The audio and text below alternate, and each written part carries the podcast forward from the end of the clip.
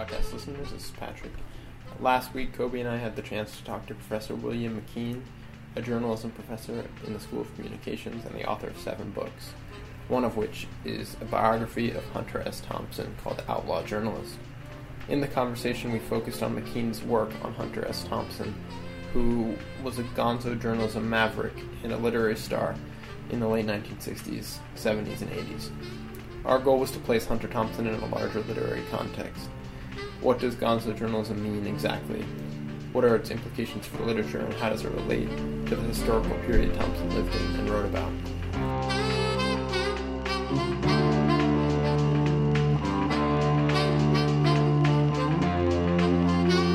Uh, today we want to talk to him about the life and times of Hunter S. Thompson, as his book is subtitled.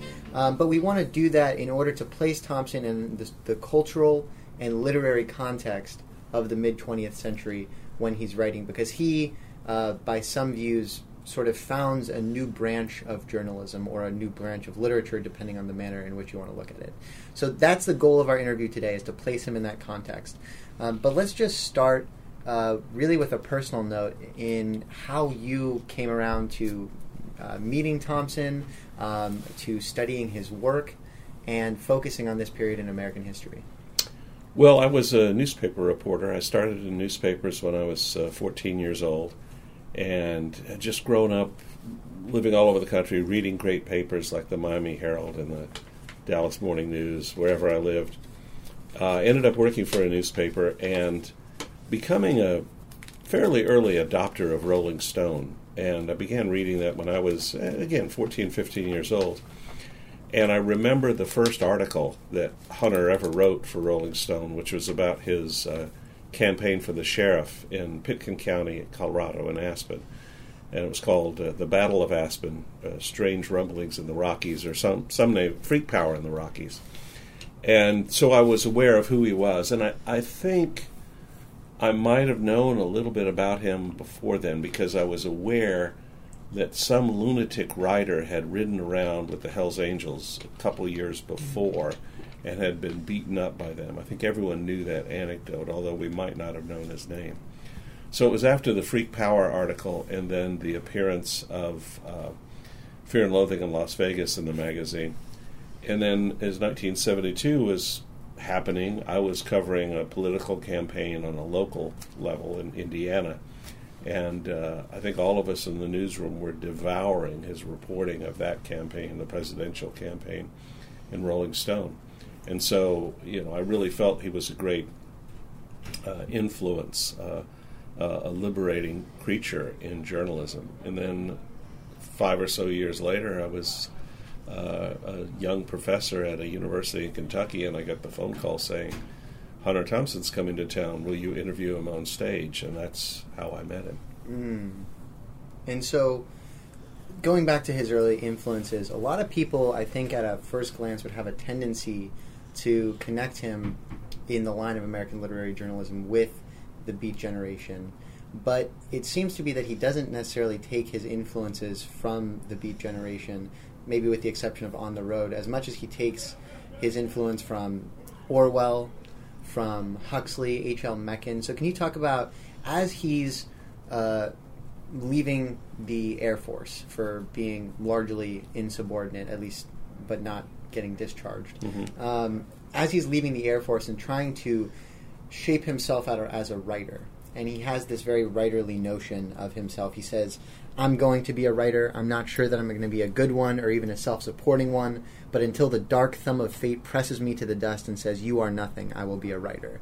So, as he's forming himself as a writer, can you talk about what influences shape his idea of himself as a writer? Right, and I, I think that uh, the escape to the Air Force from, uh, he had been in jail for uh, assault. Uh, the escape to the Air Force was kind of what helped him define himself. He decided to be a writer uh, and he tried to be a newspaper reporter after that. I think most of his jobs lasted only a month. Uh, he had trouble coexisting with vending machines and uh, got fired from a couple of jobs. But he decided to be a writer, and I think his influences were in, like anyone of that era, that generation, certainly there's got to be some Kerouac influence. But I think the writer that really made an impression on him as a young man was Henry Miller. And I don't know whether he's forgotten today. I know that uh, the pop culture identity of Henry Miller in my youth in the 70s was as the guy that wrote all those dirty books. Because he wrote Tropic of Cancer, he wrote Sexus, he wrote Nexus. All of these books that had been uh, kind of uh, banned in America. They were published usually by Olympia Press in Paris. And you could get a copy and underline the, the so called dirty passages or whatever. But the thing is, Henry Miller also wrote uh, a lot of critiques of American society, and one work in particular is called The Air Conditioned Nightmare. And it's about returning to the United States after the Second World War and seeing this new, affluent, consumerist society. And if I were to show that to you and cross out the byline, you would say that was Hunter S. Thompson. Mm. So Henry Miller was Henry Miller was such an influence that at one point in his early years, I think about 1960, so Hunter was what maybe 23 years old. He moved to Big Sur, California, in part because Henry Miller lived there, and they lived fairly close enough that there was a group of mailboxes along the road where Hunter would pick up his mail, and that's where Henry Miller also got his mail. He would go wait by the mailbox, hoping to meet Henry Miller, and he never did. But the fact that he waited there kind of shows the devotion he had to that guy. I think he was also influenced by a lot of writers of fiction. I think J.P. Donleavy, uh, his book "The uh, uh, The Ginger Man," was a, a great influence on him. Hunter was entirely self-educated. He was, uh, you know, from the time he was a kid, he would go to the library. His mother was a research librarian. Go to the Louisville Free Public Library and sit there and read, you know, Herodotus or Thucydides or whatever. And and he's a, uh, in in some ways, an indictment of the system of higher education in America because he never went to college. He's a brilliant, uh, extremely well-read young guy by the time he's 23, 24 years old. So he's an, absorbs a lot of influences. Kerouac, uh, Henry Miller, uh, Donleavy, and, and, a few other key sources. What also seems unique about Hunter is that in each case of uh, some of his most like well-known um, works, there's Hell's Angels in published in 1966, right? Say 67, right? And uh, then of course Fear and Loathing in Las Vegas, uh, 1971 or 2 mm-hmm. um, they never quite started out as a vision for uh, a novel, at least in, not in the conventional sense, and at least not in the same tradition as those writers we've been mentioning. Um, can you talk about that uh, that difference for Hunter? Um, how he always seemed to stumble into uh, these, uh, you know, his greatest works, um, and the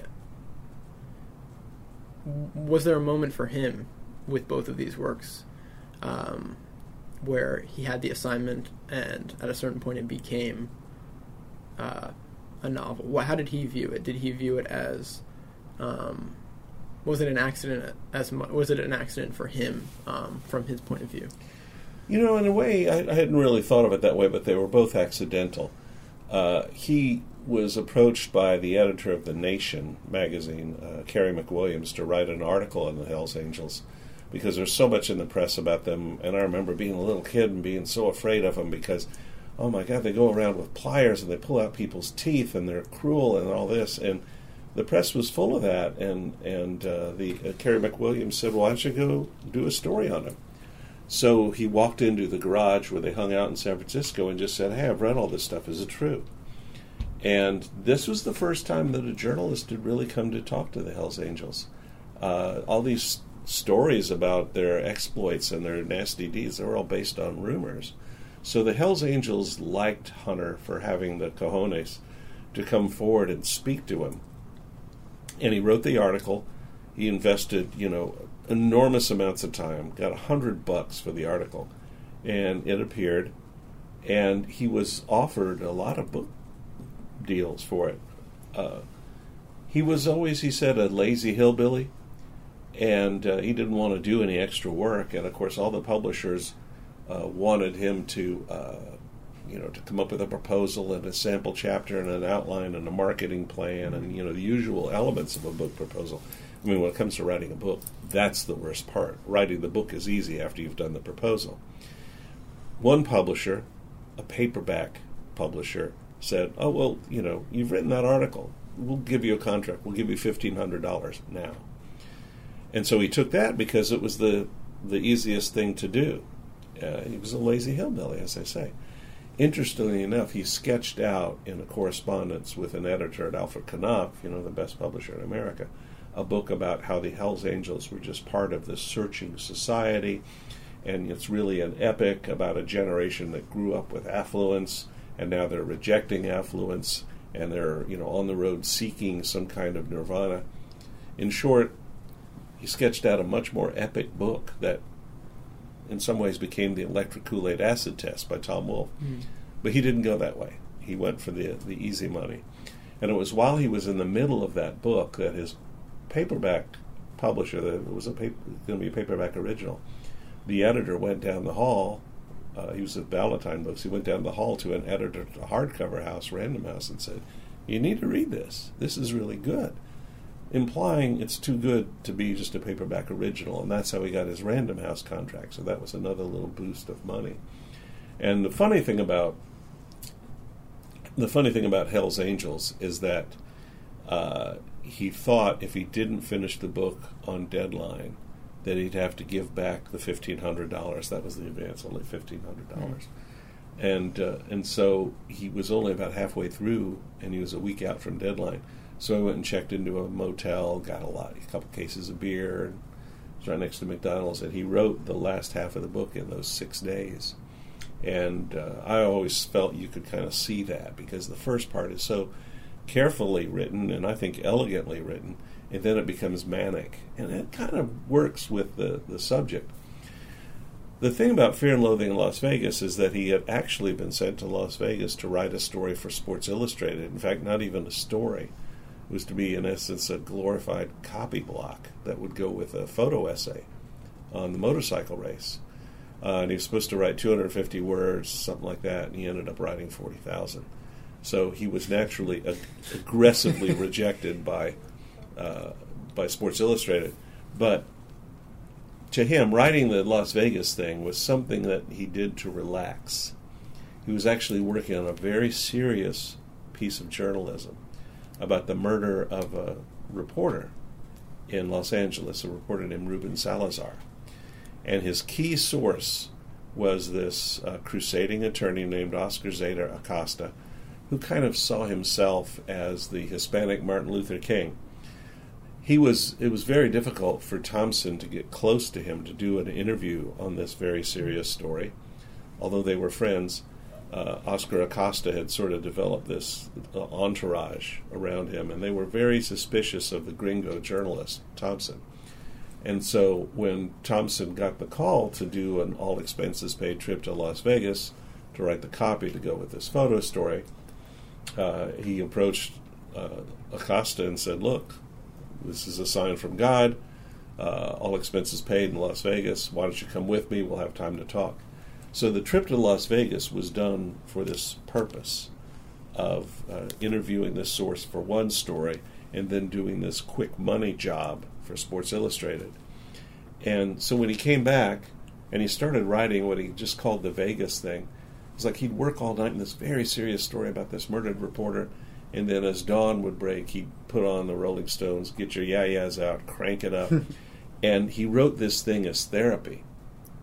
And so when uh, his editor from Rolling Stone, he was writing the story on the murdered reporter for Rolling Stone, his editor David Felton came to visit. He saw this and he said, "What's up with this?" And he says, "Oh, that's just something I'm writing. You know, I don't know where it's going yet." And Felton ended up sharing it with uh, Jan Wenner, the editor of Rolling Stone, and and Jan Wenner just said, "Keep going." And so th- both of these things kind of came out of accidents. Certainly, Fear and Loathing in Las Vegas did and he thought it was so strange. Of course, it was originally published under a pseudonym. He published it under the name Raoul Duke. And for me, being a kid reading that story, I was just utterly blown away by it. Um, and I was so confused because it was written by this guy named Raoul Duke, but there were references in it to Hunter S. Thompson. So I didn't know quite what was going on. I was not a very sophisticated reader, but I certainly responded to the, the music of, of his language. And, uh, you know, that it, it, it's sad to me in a way that it was really the last time he ever rewrote anything. He began to realize after that and during the campaign coverage that people would take his first drafts. And, you know, they could certainly be polished. I mean, look at what he could do when he polished something. Look at mm. the lar- a large part of Hell's Angels. Look at Fear and Loathing in Las Vegas. When it's polished, it's just really just symphonic prose. But he got to the point where he realized, well, they'll take the first drafts. Why should I work any harder? And I think that's the lazy hillbilly in him coming out. And that's his term. I don't mean to denigrate hillbillies. That's Hunter Thompson's self description. Right. And I think that that's in large part true. I think near the end of his life, mm. uh, from what I heard from uh, the army of his friends, uh, I interviewed a couple of them said, you know, he really, by the end of his life, began to regret the fact that he had such a gift. And he didn't use it to its, his full extent, to the gift's full extent, I should say that's the impression that I come away from when I read this book. And uh, what's the name of the book? I don't think we mentioned that. I apologize. The book is called Outlaw Journalist: The Life and Times of Hunter S. Thompson by William McKeen. This is when I point out that I have seven children, and I would like to get them back to three meals a day. so the more copies that you buy, the more opportunities I, I have to feed them. Well, our no, no, no pressure. Our, our, guest here has also written some other tremendous books while we're on this subject, including "Everybody Has an Ocean." Um, but uh, when I read the book, I get this overwhelming sense of tragedy towards the latter half of it. Right. Um, because to me, so I, I had come across Thompson in high school when he was just it was just this cool thing that my friends and I were looking at. We go, oh, this Hunter Thompson guy, he's a wild guy who writes these really cool stories. And I had read uh, Fear and Loathing, and I had also read The Rum Diary. Mm-hmm. And The Rum Diary is originally written uh, uh, in the 1960s when he's in this phase trying to be a very serious fiction writer. Right. Uh, which he never really becomes. He never becomes a, a, fiction writer as he initially dreamed of in the sort of Hemingway style. And to me, uh, honestly, The Rum Diary was uh, a more impressive work because it, it, it was Hunter Thompson uh, really putting the care into into the work, and you see that he has this gift. And I appreciate it initially. Now I think I appreciate Fear and Loathing for its literary significance and its cultural significance. But at the time, I kind of appreciated it more as a high school kid for how kind of crazy it was. Right. Um, and so I wanted to ask you about how he comes around to this point when he's initially living in Big Sur, you know, trying to be a very serious writer, and then starts realizing he can get away with it. Um, can we talk about, uh, for instance, so we've talked a little bit about Hell's Angels and how he writes the second book in sort of this deadline crisis. Which yeah, would, the second half. With the second half yeah. of it, sorry, uh, which would become his sort of mo. Yeah. And then um, a story called The Temptations of Jean Claude Killy, where he first develops this sense of writing about how difficult it is to get the story, which would eventually become the motivating force for um, the K- Kentucky Derby is Decadent and Depraved, which becomes really the first work of gonzo journalism. Right. Can you talk about that development through his stories? Yes. Uh, the the importance of the uh, the temptations of Jean Claude Killy really cannot be uh, underestimated in the development of his style. I think that's when he first began practicing what I call meta journalism. He began writing journalism about journalism, where he made the process of journalism kind of the forefront of the story. And what happened here is, I doubt anyone today remembers Jean Claude Killy, but he was an Olympic gold medalist uh, from the 1968 Olympics, and he was a Frenchman. And so there was this feeling that uh, he's athletic and he's handsome and he's French, he must be cool. Uh, he was hired by Chevrolet to do commercials and print ads and so forth. He became kind of the spokesman for Chevrolet. And so Playboy magazine assigned Thompson to write a profile of Killy. And um, they were hoping that they would get Chevrolet advertising out of it. Well, that's kind of funny. uh, thinking that, looking back, thinking they would hire Hunter Thompson, hoping in some way his work would shill for the company. Uh, he ended up following this guy around, and he just discovered that uh, he was just deadly dull. And he, he not only didn't like Chevrolets, he had contempt for the product. So he was taking the money and running. And so he uh, Thompson wrote a, an accurate profile that showed that. And of course, it was sent in to uh, to Playboy, and uh, I believe that's when Hunter uses that great term. It was aggressively rejected. Yeah. and so he was so angry about it. Uh, one of his friends, who was an editor of a new magazine, uh, guy named Warren Hinckle, uh, he wrote him a letter saying, "Can you believe these people at Playboy?" And he he called them anemic masturbators. He called them uh, fish fuckers or fist fuckers. I can't remember which. I, I think the fish one is funnier. but he called them all kinds of names in this letter, and he said they didn't take the article. You know, they're swine and they're this and that.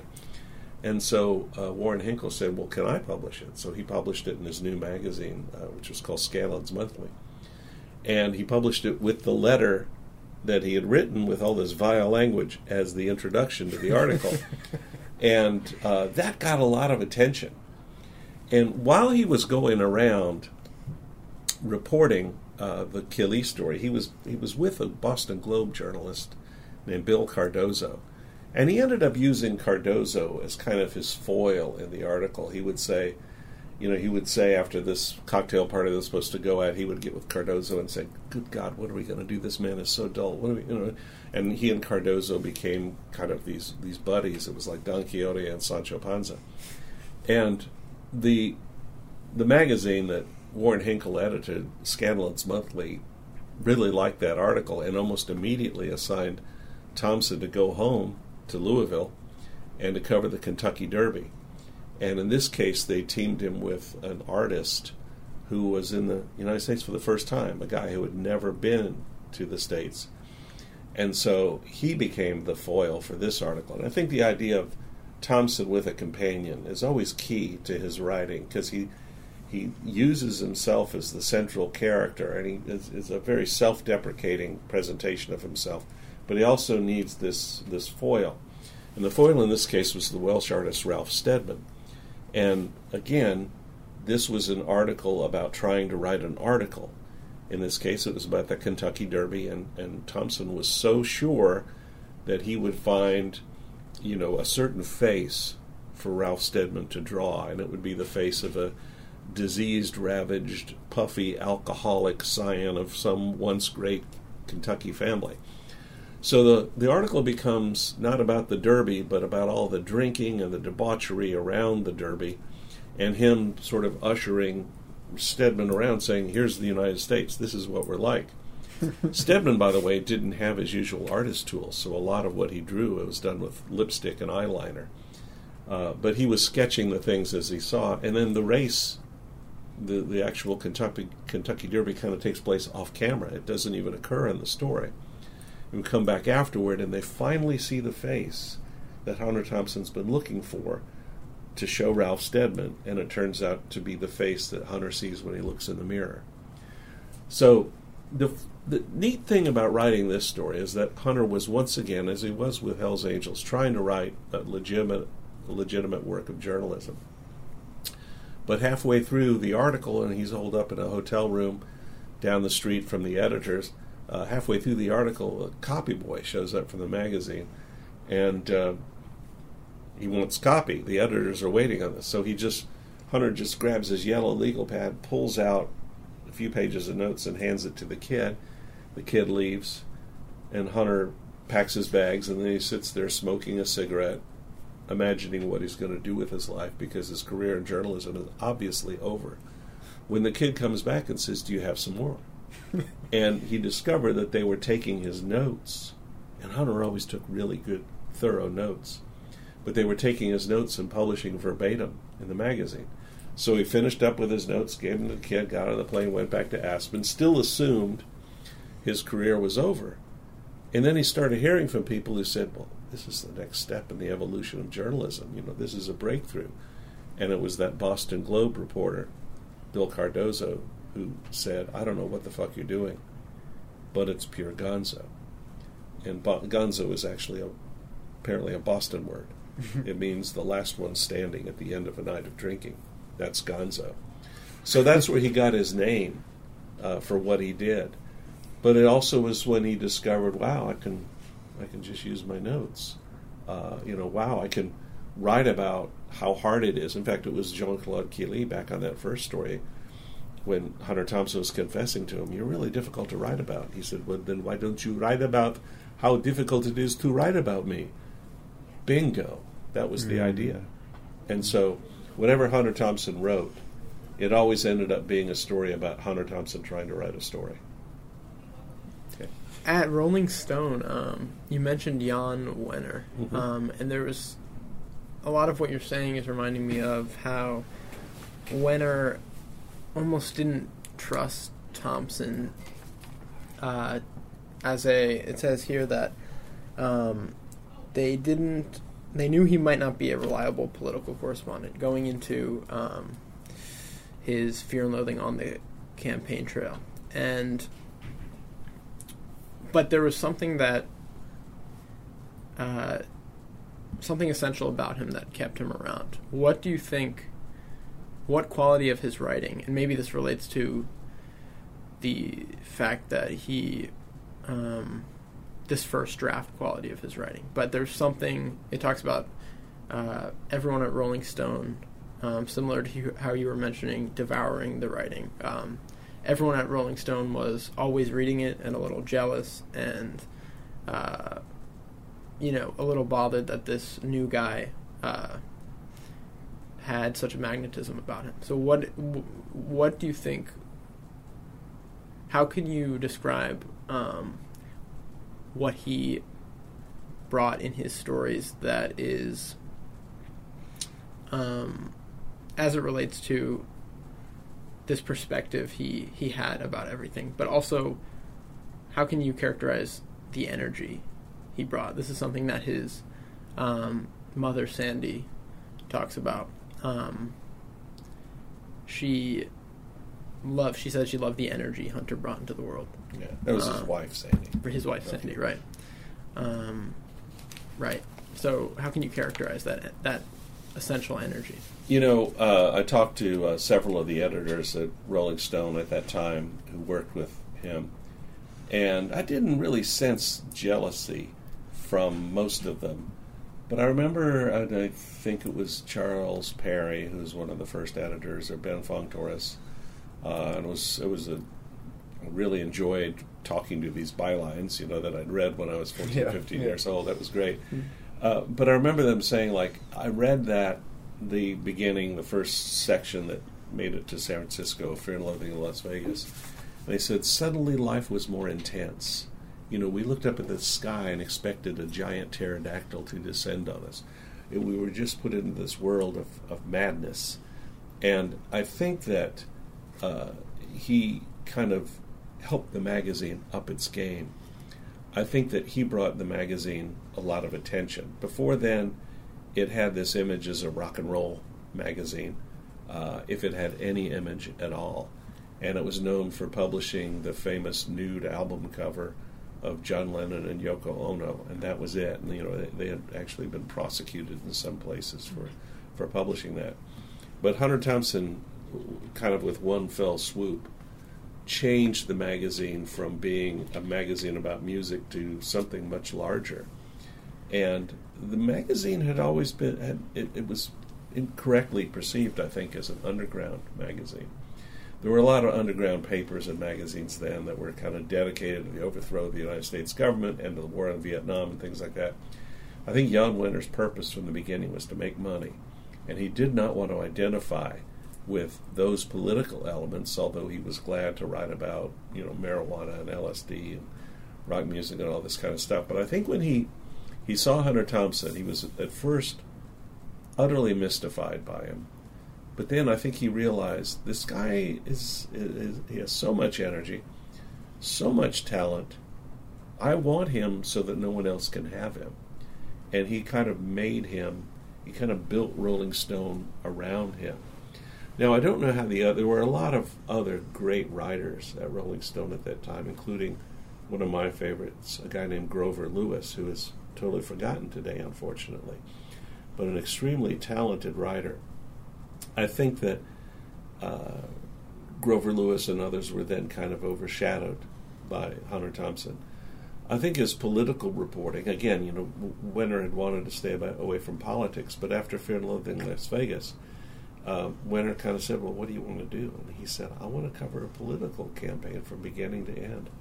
Fine, you can do it. He did send uh, a staff member on the road, ostensibly to be his babysitter, uh, to make sure he made deadline. And of course, Hunter, again, in a great generosity, gave that guy an idea for a brilliant book that still lives today. The book is Timothy Crouse's The Boys on the Bus.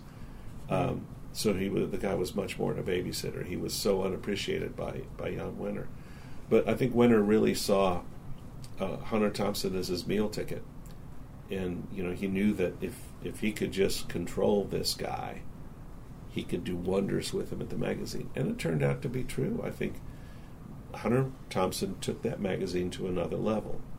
And particularly during that political campaign, every two weeks, you know, people could not wait to get their hands on, on what he wrote. And, um, you know, it, it, unfortunately, um, his celebrity kind of made it impossible for him to ever be a reporter again after that campaign. He tried to cover the 76 campaign, but we would, you know, whenever he'd enter a room, the other journalists would turn to him and say, Can I have your autograph? So, you know, he, he became too famous to, to be a journalist anymore.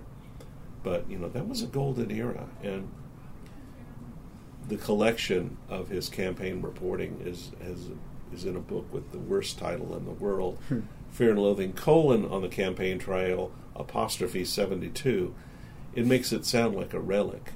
Whereas I think that's some of his best writing. I would, I've been suggesting to the estate that they package all of Hunter's political writing in one volume and include that as kind of the centerpiece. And I think people would appreciate this isn't just daily reporting. This is some real interesting reporting of, of, of political system. I want to pick up on the political angle, uh, the political element of Thompson, and how he gets politically activated. Mm-hmm. Uh, in 1968, he's at uh, the Chicago in Chicago during the Democratic National Convention, right. and I believe uh, is one of the people who gets abused by the police right. outside of the stadium, beaten by the police outside of the stadium, and by the end of this book, there's a, a quote by I think it's by Sandy, his wife, um, where she says something to the effect of, you know, people see Hunter S. Thompson and think of this dissident, but it's important that we remember that he was a dissident and he was never disloyal. He was actually, at least from my reading, pretty patriotic, but he was just always trying to use his voice and his platform to um, to oppose the power. Right. And so, can you talk about going back to the 1968 election and the Democratic National Convention, how he ended up finding this space within politics that is somewhat of a paradox, where he's a gun owner and a pacifist and a raging liberal, and how that affects his cultural impact. Well, there's a lot of good things in your question there, and, and I should point out first that there's a missing book in his canon, mm-hmm. and it falls between Hell's Angels and uh, Fear and Loathing in Las Vegas and it is a book about precisely what you talk about. Uh, the shorthand title, which, if it's ever published, I hope they don't use, is Fear and Loathing at the NRA. it's a terrible title, but it's a book about his the, the people he's loved and admired. Uh, the Kennedys, Martin Luther King, Malcolm X, and his lifelong fascination with guns and manliness and hunting and all of that stuff and how does he reconcile these things? So it's about the gun lobby. Wow. Doesn't that sound contemporary? It's about the NRA, and it, it, but it's also about these feelings he has as a gun owning American. And I have not seen it. I just know that this exists. Wow. Uh, his literary executor says someday we'll publish that, and I don't know why they don't publish it now because it would, you know, Hunter Thompson just had this knack Mm-hmm. of being places. He was in the Watergate the night it was broken into, uh, the Democratic headquarters. He wasn't part of the break-in; he was actually in the bar. but he always had this knack of being in the right place at the right time, and I would think that. And I also think he has some. There's almost some kind of sorcery or voodoo a lot in his work. He is the column he wrote on deadline immediately after the terrorist attacks in September 11th predicted the next 10 years. Um, and he wasn't even around for it. He didn't live to see his prediction come true. So I'm interested to hear what he would say Mhm. about uh, about the gun lobby, his uh, affection for firearms uh, and bombs and all that kind of stuff, and how he would reconcile that with the fact that the people he admired and so many people he loved or would care about uh, were the victim victims of this.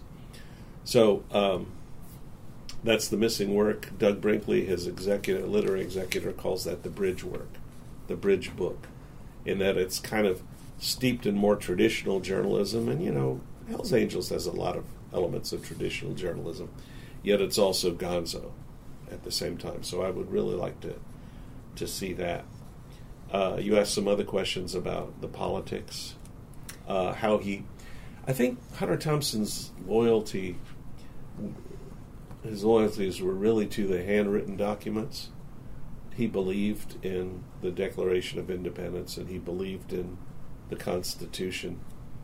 And that didn't mean he necessarily, you know, believed in our elected leaders. He was, I think, uh, a, a true patriot and, and idealistic about our country, and he hated to see it in the hands of, uh, geez, what did he call President Nixon? Greedy little hustlers. Mhm. He hated to see uh, that the caretakers of this great idea were swine.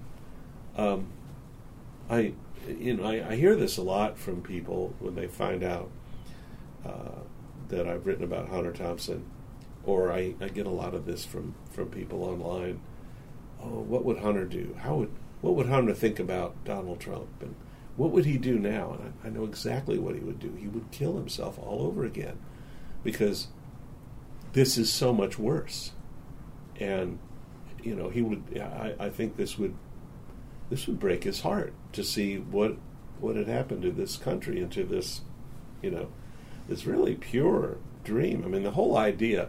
We now know, of course, about the hypocrisy of the founding fathers, but I tell you, they spoke a good line when they said, "All men, that substitute humans, are created equal."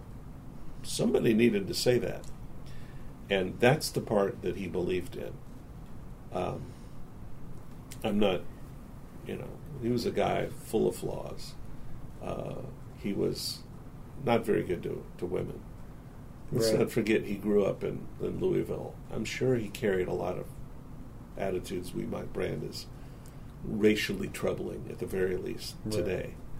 But I think deep in his heart, he really cared about the, the concept of, you know, he, he was obsessed all of his life with the American dream. And the American dream to him was the, the dream of personal freedom, of a place where people could live and coexist and have a free society. And uh, you know, maybe maybe it has tinges of what we call libertarianism today, but Right.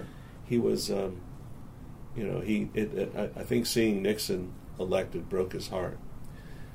I really feel that one of the contributing factors to his suicide was the reelection of George Bush, George W. Bush, sorry, because uh, uh, you know he was he really thought John Kerry had a chance of being elected.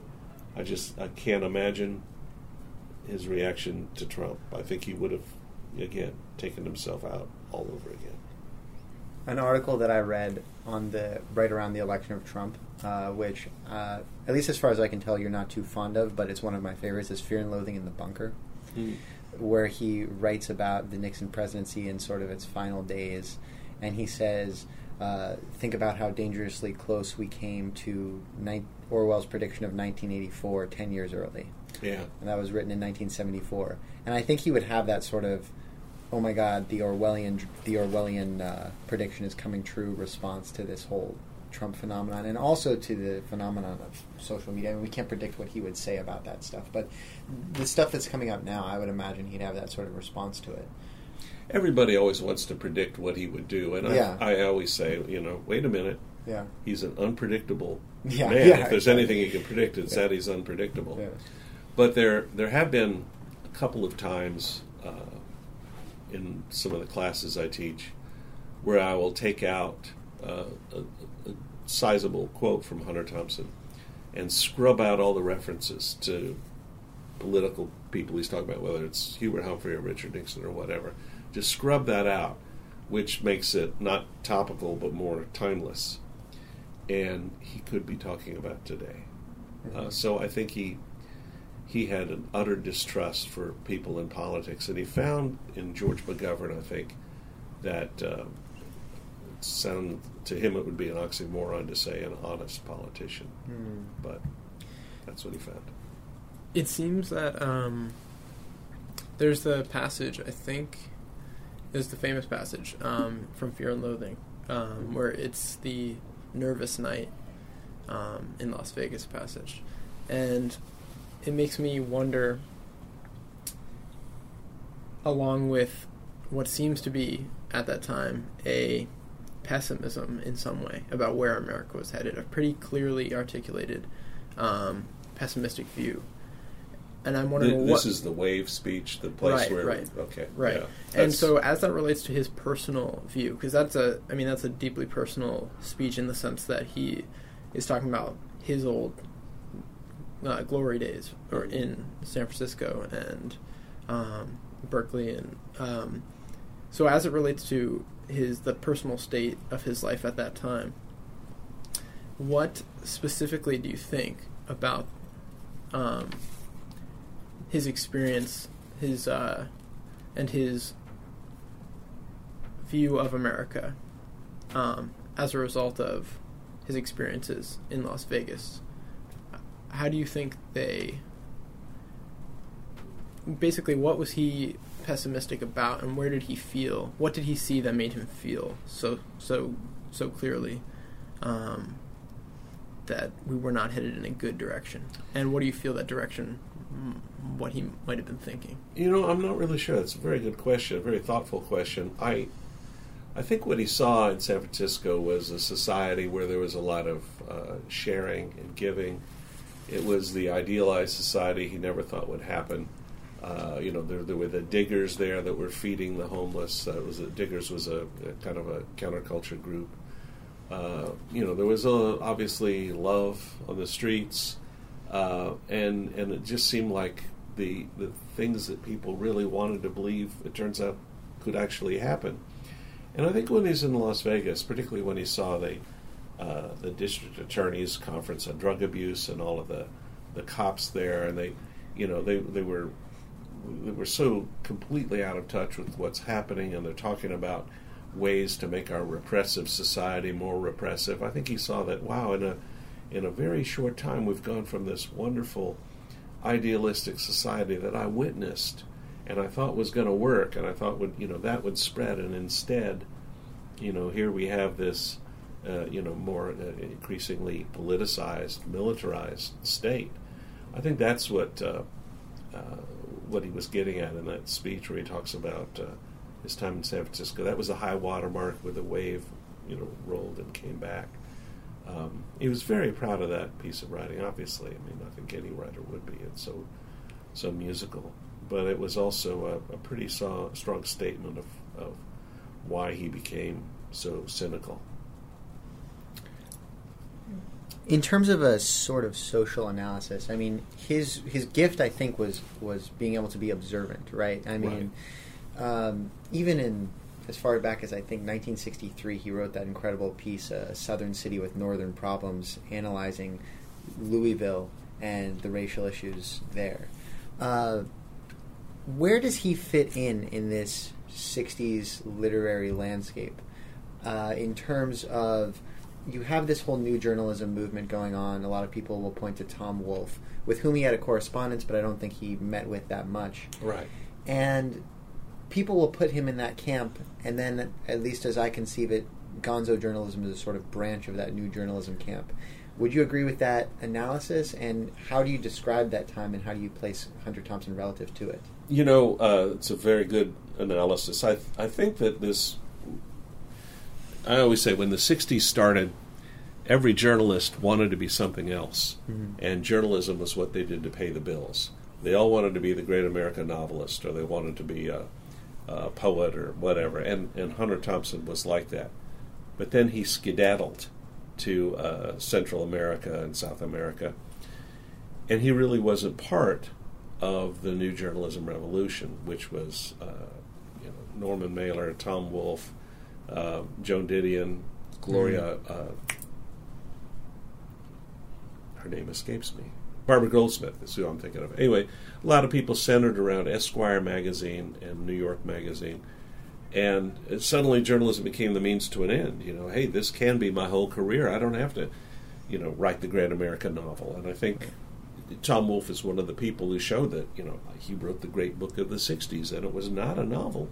It was a nonfiction book, The Electric Kool-Aid Acid Test. So, you know, all this revolution was happening, and, and Hunter wasn't there. In fact, there's a character that I think is always overlooked when we talk about this, and uh, it's Terry Southern. And today, Terry Southern is remembered as the screenwriter of uh, Doctor Strangelove and Easy Rider and uh, The Loved One, and you know, great black humorist.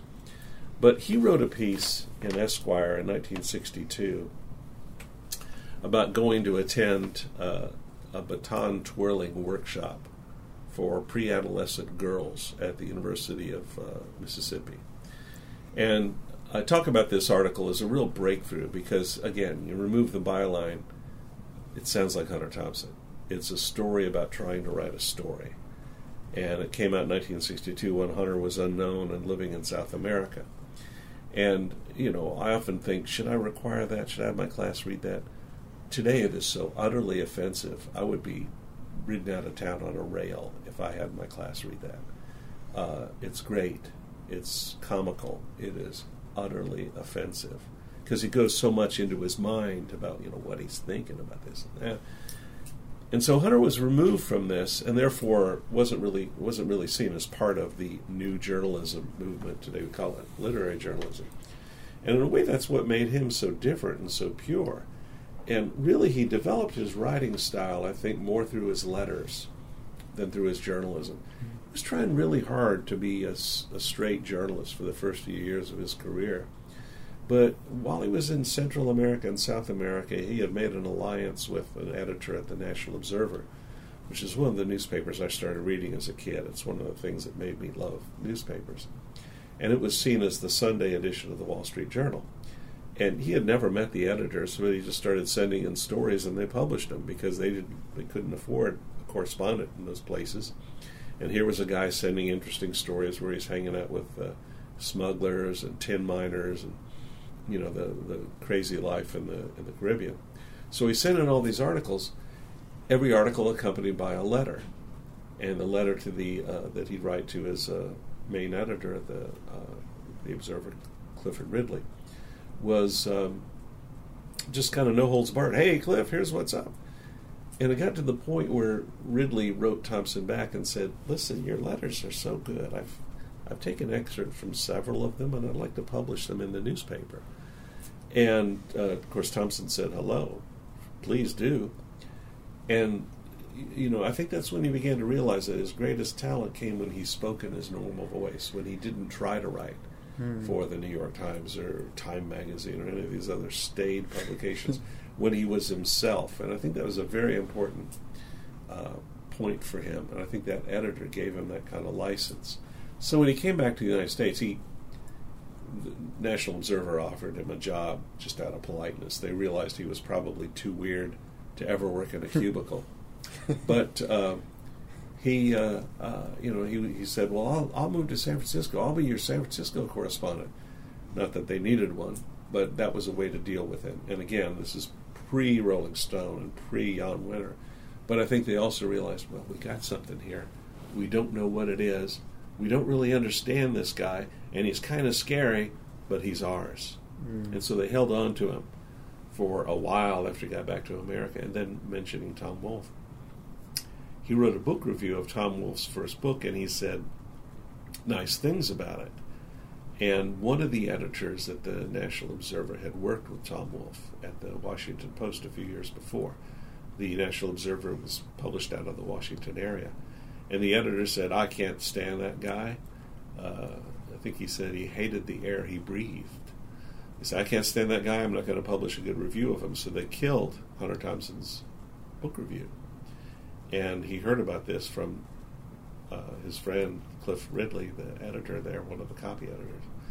And so he sent the review and his angry letter to the National Observer off to Tom Wolfe. And Tom Wolfe had great fun with it because nothing made Tom Wolfe happier than pissing people off. And so he reveled in the fact that, oh, they rejected it because they're jealous of me. Mm. And that was the beginning of their friendship. And it was mostly correspondence. But uh, they had uh, a really wonderful, healthy, weird, profane correspondence.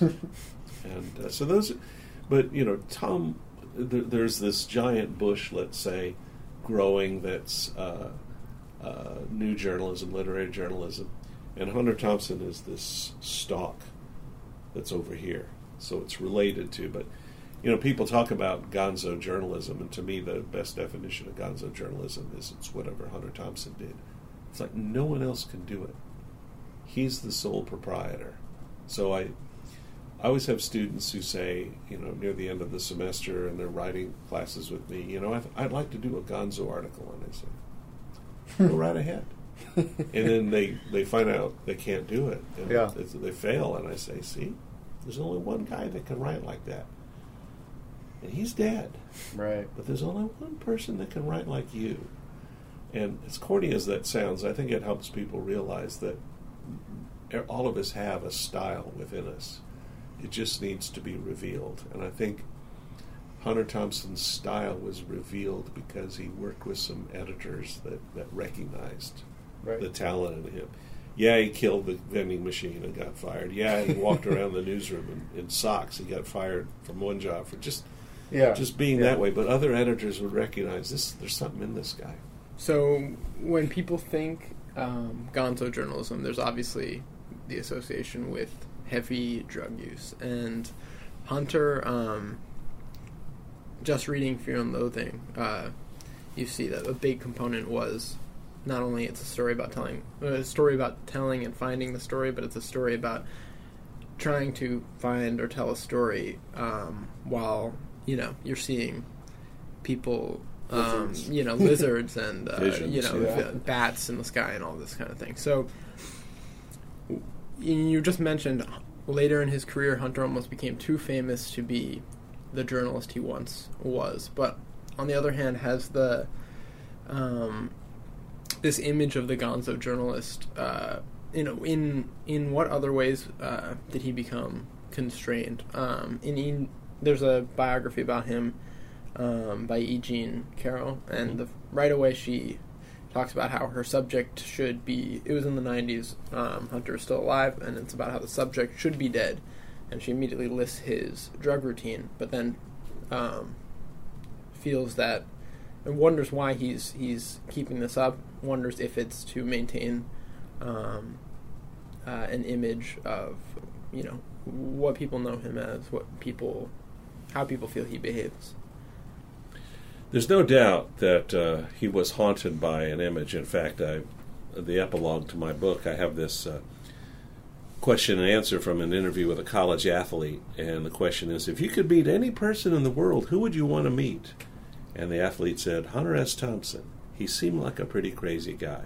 and I think that was his the the image that that haunted him, and he, he had created the image himself, and it was based in reality, but in an interview I did with him once, he said something, and I may not have the exact quote, but it was something like, "If I if I did everything I said I did, I'd be dead." Mm-hmm. So he did exaggerate some for effect, but I have uh, you know I interviewed so many of his friends who said, you know, I, I he drank twenty four seven, and yet I never saw him drunk. Uh, he said people would try and keep up with him, and they, they couldn't. In fact, Hunter could not stand to be around drunks. He would ask them to leave or have somebody get get him to leave. But this image is what, what haunted him. I mean, he often I, I say I think also in the book that uh, uh, he was the favorite writer for people who didn't read because they knew he was just this crazy man.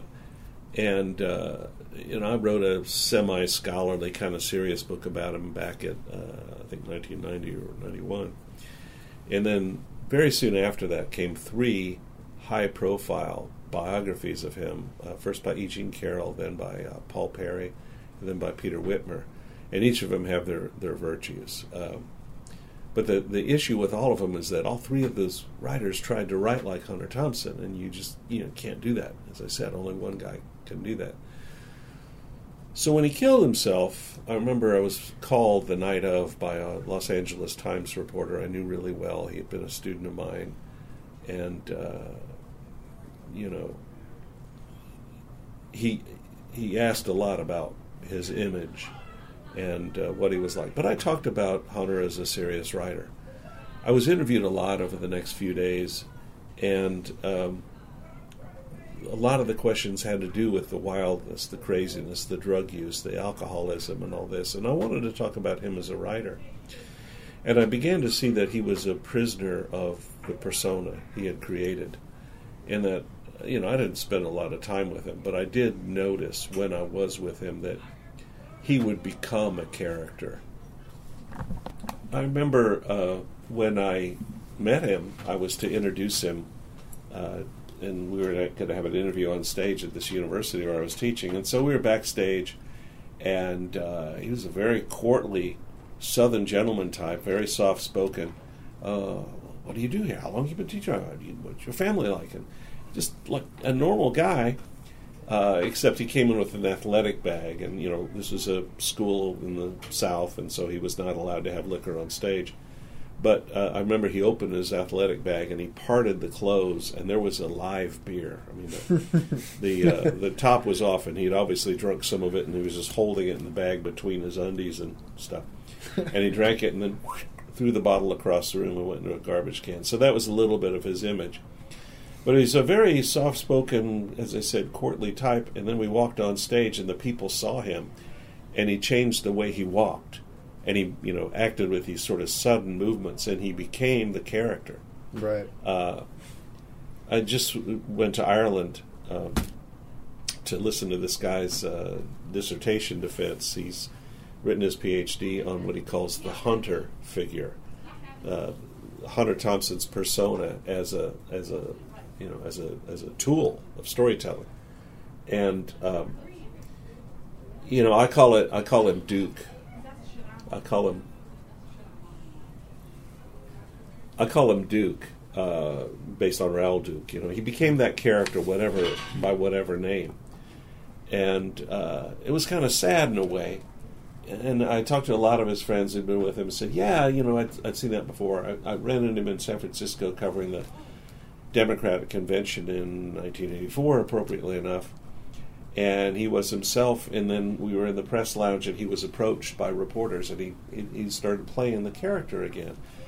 And I think that happened in his writing too, in that everyone expected him to be like that. Mm-hmm. And I think that's the part that came to really nag at him later in life. Yes, he had created this great character that was a wonderful storytelling device, uh, but it was also a trap.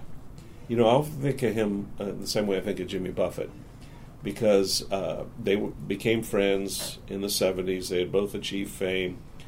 Buffett was heading one direction and he wanted to, you know, he was just married and wanted to raise a family. Hunter was leaving his marriage, so they kind of swapped lives. Mm-hmm. And uh, Buffett went to Aspen and Hunter went to Key West. And uh, actually, he lived in Buffett's apartment, ran up a $15,000 phone bill in one month. Shocker. Uh, but, you know, they what Buffett had done is he had created this persona of you know lovable, kind of goofy, uh, margarita swilling guy, party boy, and Hunter had this persona of you know an angry man, you know looking for justice in the world and crazed and drug gobbling and you know guzzling booze. One of those is an easier persona to age into, and it isn't Hunter's. Right. So I think he really became the prisoner of his persona, and I think again later in his life he would I, I think he really wanted to do he wanted to be the great American novelist, which is I think why he resurrected the Rum Diary. Uh, he did write another novel and maybe another half a novel, but you know that's not what people wanted. People wanted the crazed man, and so he gave it to him, and I, I think it really haunted him. I mean, his assistant, longtime assistant, something like twenty four years, told me once she came across him, kind of, you know, whimpering one morning when he was just sort of saying, you know, like, what have I done? You know, Right. I, I had. He didn't put it in the, these many words, but she interpreted it to mean I had all my talent, I had all this, uh, I had these gifts, and I did nothing with them. Right. I only used a little bit. Right. And so you got to think, what would it have been like if he had rewritten his work? If he'd done with his other writing what he had done with Fear and Loathing in Las Vegas? What would it have been like if he had tried something different and not fallen into the lazy hillbilly trap? And of course, what if questions are stupid? Kind of like you know, what if what if Napoleon had had B-52s at the Battle of Waterloo? Well, it doesn't matter because it didn't happen. Uh, lest we end on a tragic note, I actually I want to ask this question. In in his later life, he sort of became a destination point for a lot of people. Uh, people would stop in Colorado to meet with him, among which uh, was Douglas Brinkley while he was on his Magic Bus tour With his students, yeah. with his students, um, so they can meet Hunter Thompson and at, sort of in Hunter Thompson's natural habitat yes, too. exactly. And so, as a sort of destination point intellectually for any aspiring journalist or writer, what what doors did he break down? What pathways did he create? Um, and I, I think personally, I'm a huge fan, for instance, of of Joan Didion, and she comes out of that same era, but didn't really get around to political writing until 19 late 80s, Yeah. early 1990s. Right. And then I think about David Foster Wallace, who's this sort of literary figure, but that ends up writing about the Man- McCain campaign in 2000. So to me, the whole notion of uh, literary figure writing about politics might be one door that he broke down. What other doors did he break down? What legacy did he leave to the aspiring writers and journalists of today? Well, it's interesting. I, th- I think he he showed that you know there was room for a really wild and original voice, which he had. I don't think too many people had written like him. Although you could see elements in in uh, uh, in Henry Miller certainly of of that kind of writing, or Terry Southern. I think those are kind of unacknowledged characters in the development of this form of writing. Uh, it's interesting that, though, your comment about him being a destination point, I think he did kind of become a sideshow attraction. Uh, I know that when Brinkley uh, took his students there, that they were all required to line their books up against a tree, and he shot them all with a gun, which is the way he would autograph books. Uh, and so, you know, that was sort of the role that was expected of him to be the, the wild and crazy man.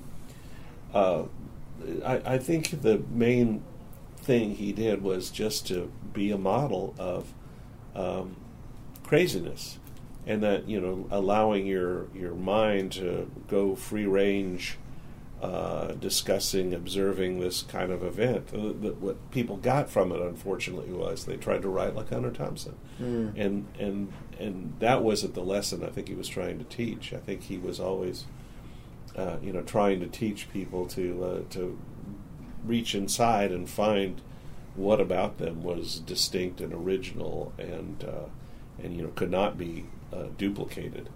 Uh, the one of my favorite things of his, in fact, it's a good time to acknowledge that two of his greatest works, I think, are his collections of letters. Mm. Uh, the first is The Proud Highway, and the second is Fear and Loathing in America. The guy kept carbon copies, which is, of course, an outdated concept today, but he had copies of everything he wrote via correspondence from the time he was 15. And I remember that after Hell's Angels was published in 1967, a kid wrote to him and said, "You know, I want to be in a motorcycle gang. Can you hook me up? Can I? And I want to. I want to ride with the Hell's Angels." And the the letter he wrote back to the kid was, "Okay, do you really want to do that?" Do you want to join this group where you have to have undying loyalty and you have to do what they say like this? Or do you want to be an individual? Do you want to follow what's in your heart, not the heart of someone else? And I thought, first of all, I thought in terms of overall life advice, what a great kind of fatherly, parental sort of thing to do Mm-hmm. uh, to, to, to say that to the kid. But overall, that was kind of an advice to everyone else. You know, like I'm an individual. Uh, you know, they broke the mold, then they made me. You know, that's what you need to be. We're we're not a nation of sheep. We shouldn't be. We should embrace each other for our differences. And so, in that sense, I think he's uh, he's speaking a lot for not just the diversity in the way that we often think of it in terms of the demographic uh, diversity, but also the diversity of thought. I think nothing engaged him more than a good conversation with someone with whom he fundamentally disagreed.